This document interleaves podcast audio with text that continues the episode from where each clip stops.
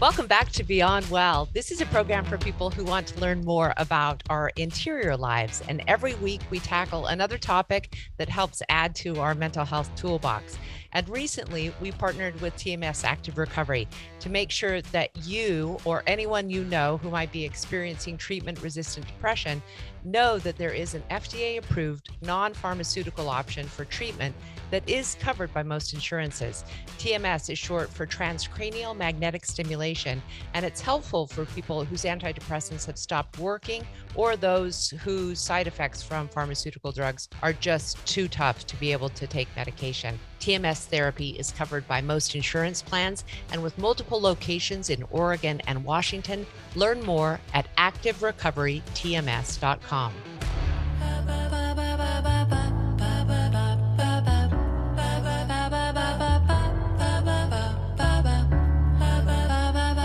Welcome back to Beyond Well. I'm Sheila Hamilton, and this is a program for people who want to learn more about our interior lives. And the situation with Russia and Ukraine is ever changing and causing a lot of stress for a lot of our listeners. It's perfect for us that we have an expert in Dr. Jim Polo, not only for his clinical expertise, but also with your military expertise. Right. I mean, for the first time, I get to talk to somebody who has this behavioral health lens and this incredible view and knowledge of having worked in war, understanding war, studying war. So, a reminder for you I not only deployed to war in Iraq, I also actually deployed in the Kosovo crisis in the Balkans. So, I was there during that event, which is a slightly different uh, crisis. I was in Honduras when Haiti fell, and I was one of the individuals that was looking at the medical aspects of what it's like to have a country fall apart. And obviously, the end of my military career was as a policy advisor to political appointees to two different administrations. And my scope of responsibility was what do we need to be focusing on from a mental health perspective through the lens of a country that is at war? Wow. Because we were at war, the war on terror, which was the wrong way to label it. You, yeah. will never win a war against terror because terror yeah, will never when go you away. call it that exactly When you call it that. I want to start with this observation. I, have been watching a lot of the news out of Ukraine, and one of the things that they have done is they have sent mental health advisors into those bomb shelters to help children in particular understand what was happening. Because I can imagine in the mind of a child, the external um, noise, destruction, illness is so unbelievably terrifying. Yes do other countries handle these issues better? Other countries that have been at war before, other countries that know the importance of looking at mental health very early on? The way I would answer that question is I would say there's two things to think about. Fundamentally, children develop with some key things that are similar regardless of culture and regardless of country that are part of their growth and development to becoming adults within the context of where they live do some cultures, some societies have better resilience simply because they've been more exposed? Hmm. Absolutely. Huh. Absolutely. Wow. So, you know, if you're a child growing up in Syria where you went through an experience of what's happened relative to having war near you, yeah. That does help build some resilience. It also creates some trauma.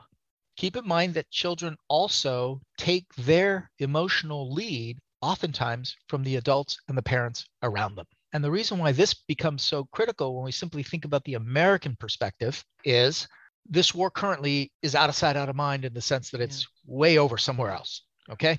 Well, history shows us what it's like to sometimes believe we don't have to be involved. This is what World War One and World War Two were all about, where suddenly a war that was way over somewhere else, yeah. we became a primary player. Now, I'm not suggesting that we're going to get involved in this war. What I am suggesting is that this is a global event of which we will be involved in some way, shape, fashion, or form, even if it's trying to avoid.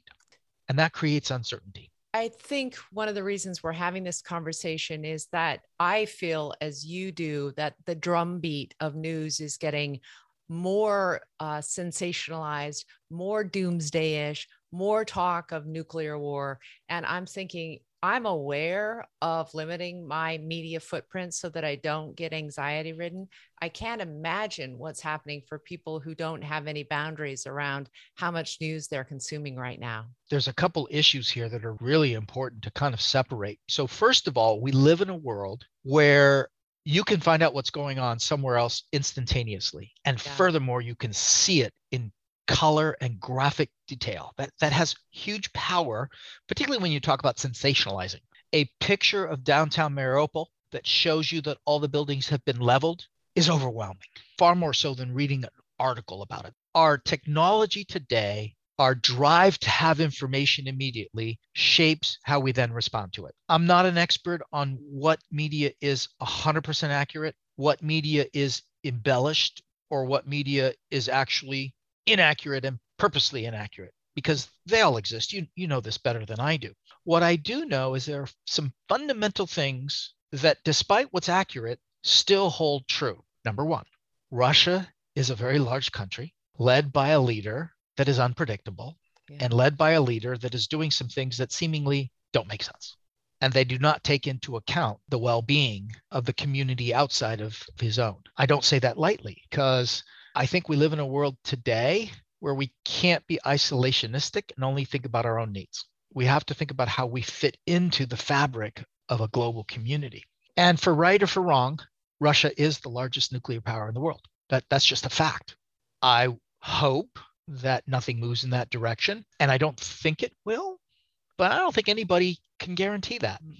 I don't think anybody can guarantee that. And the problem is there's so many unknowns going on right now that it is hard to determine well what's real, uh, what's not real, what are the most important things, and how do we get involved in such a way that we're a help to the situation uh, without contributing to something that could be catastrophic.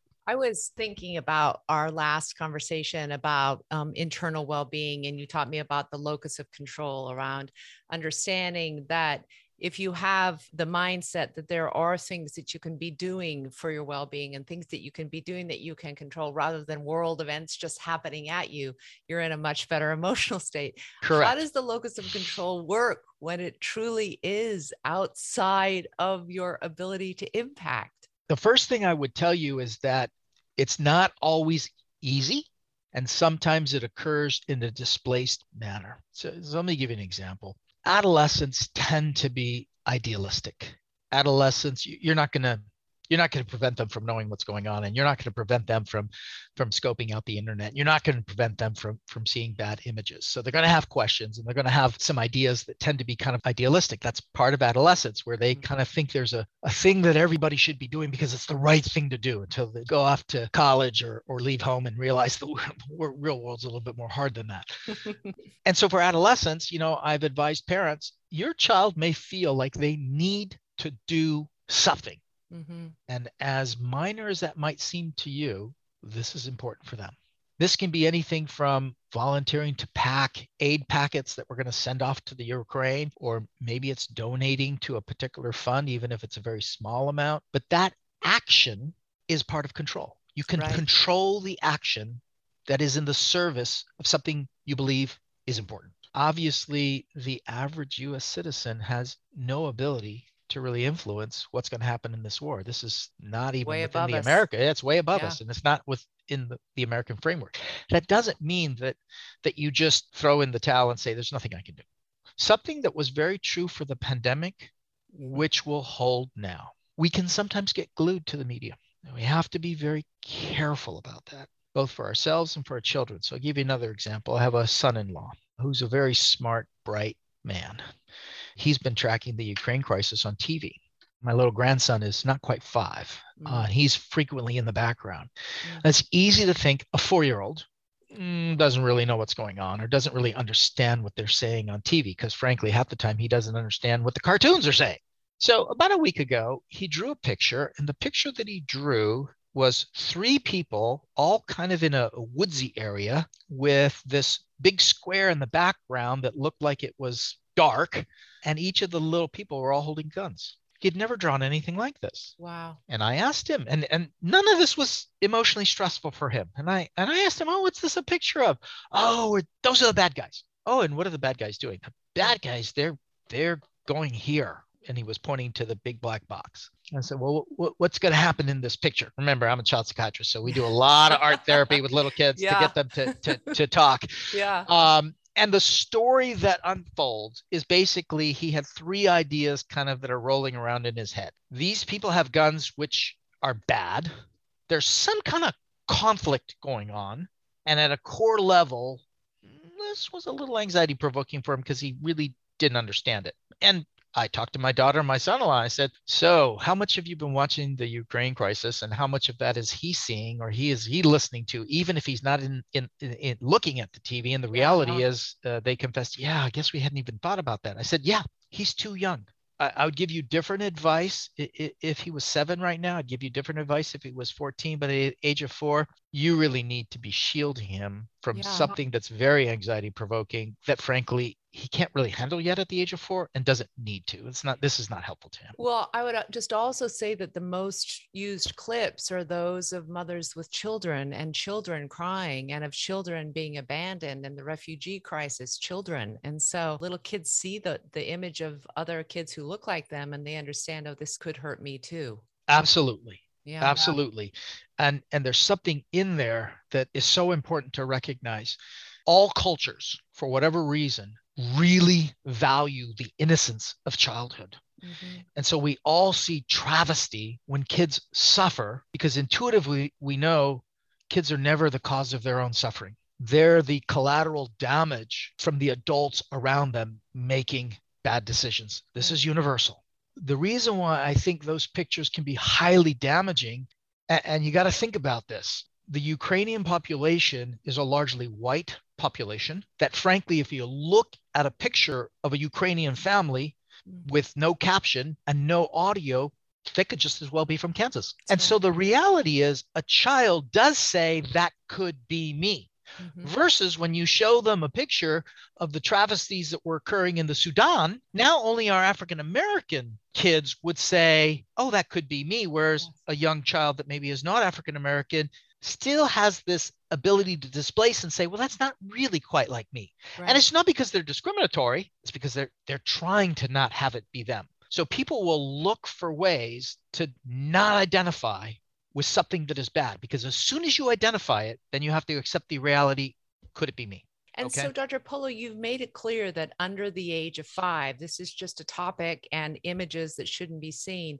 At what age can you begin to talk to kids about the reality of what's occurring and what war means? That's a great question. First of all, there is no right age what I usually will tell parents, and I did this a lot uh, as a child psychiatrist, I dealt with a lot of families that actually did deploy to Iraq and Afghanistan and young kids who had actual parents leaving, kids on military bases whose parents weren't going anywhere, but everybody around them was going. Okay. Yeah.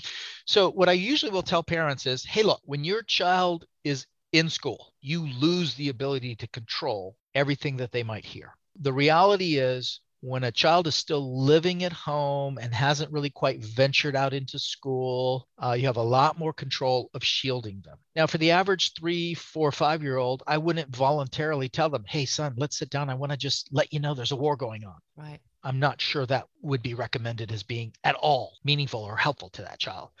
But when a child is hearing about some things that don't make sense, they will start to ask questions. And that's when you need to be there and be there well. So, for example, mm-hmm. uh, let's say a child comes home from school, something major happened uh, that you know about because you read about it in the media, you don't know what the kid does or doesn't know. Asking open ended questions because, for all you know, maybe the kid has heard about it from somebody else at school and they haven't asked yet what this means. And that's how you can kind of figure out, first of all, how aware are they?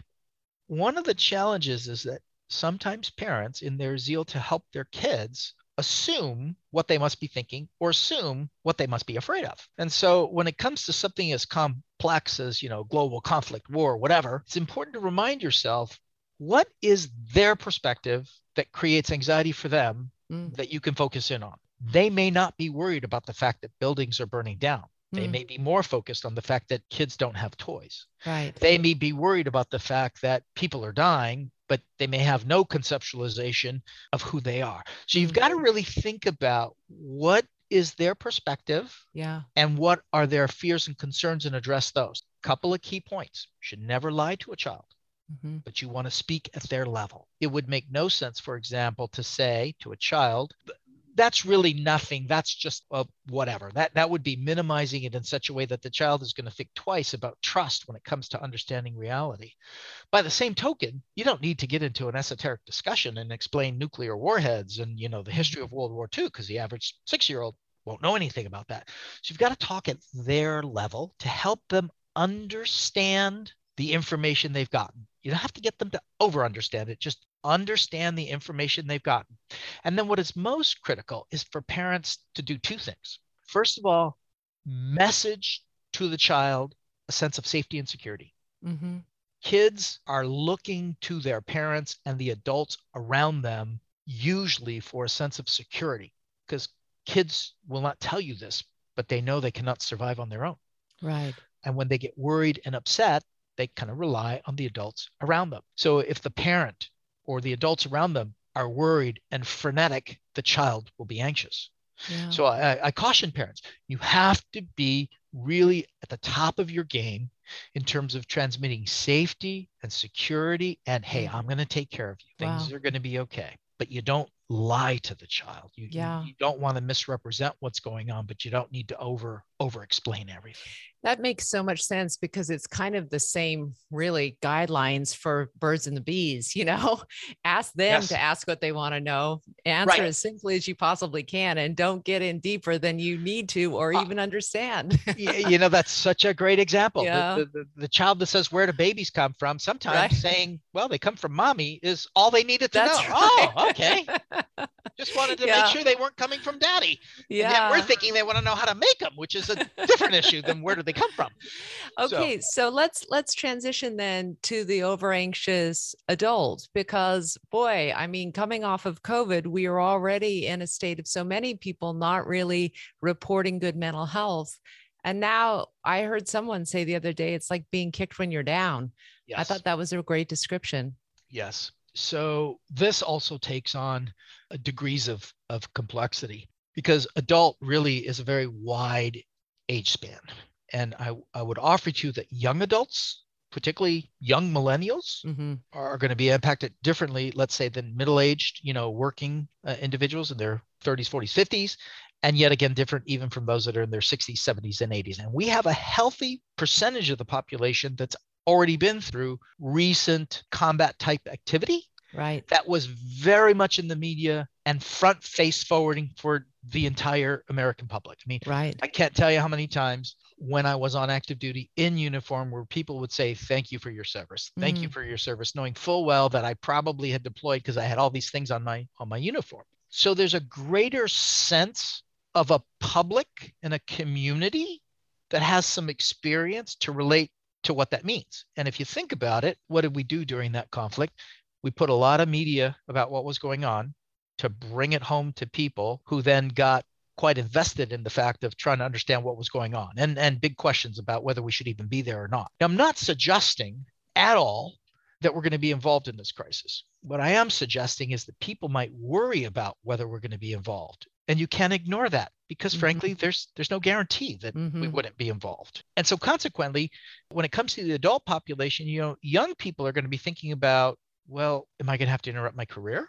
hmm remember they're still at that age of I- idealistic you know world Yeah. dynamics middle-aged folks maybe if they've had experience will be thinking about what could this do to them from their framework they're more Yeah. worried about the economic impact the global impact of, of what this could create older folks like myself think twice about their own kids i have two sons that are both in their 30s and they are strapping young lads that are Mm. quite healthy and i don't take it lightly that if we were to find ourselves in any conflict in the immediate future, they're the right age. Mm. Adults will look at this very differently. And it goes back to, to something that you highlighted is what's happening creates a tremendous amount of uncertainty. And that Yeah. uncertainty is felt through the lens of the actual individual. So somebody that's in the rural area uh, of Idaho is going to look at it very differently than somebody that might be in the metropolitan area of Dallas. Yeah, that is a good place to wind up episode one of this interview. Next week is part two, and we're going to continue to talk about some of the ways that you can continue to psychologically ground yourself during this ongoing conflict with Russia and Ukraine. Thanks a lot for listening. And if you love the podcast, please take the time to give us a thumbs up on Apple. That's the only place currently that you can give us a review. And we sure appreciate your input. Make it a great day. Fora Health is a nonprofit alcohol and drug treatment center in Portland, Oregon that has been helping youth, adults, and families for nearly 50 years. They offer compassionate, comprehensive, and affordable care for everyone, regardless of background, orientation, or ability to pay. Fora recently opened a new state of the art campus in Portland's Southeast Gateway District, and the entire campus is healing and supportive. You can find out more about their full array of evidence based therapies for drug and alcohol treatment at www.forahealth.org. If you or a loved one needs support, there are many options and personalized approaches to care. Reach out to Fora Health at 503 535 1151 or see the show notes for more details.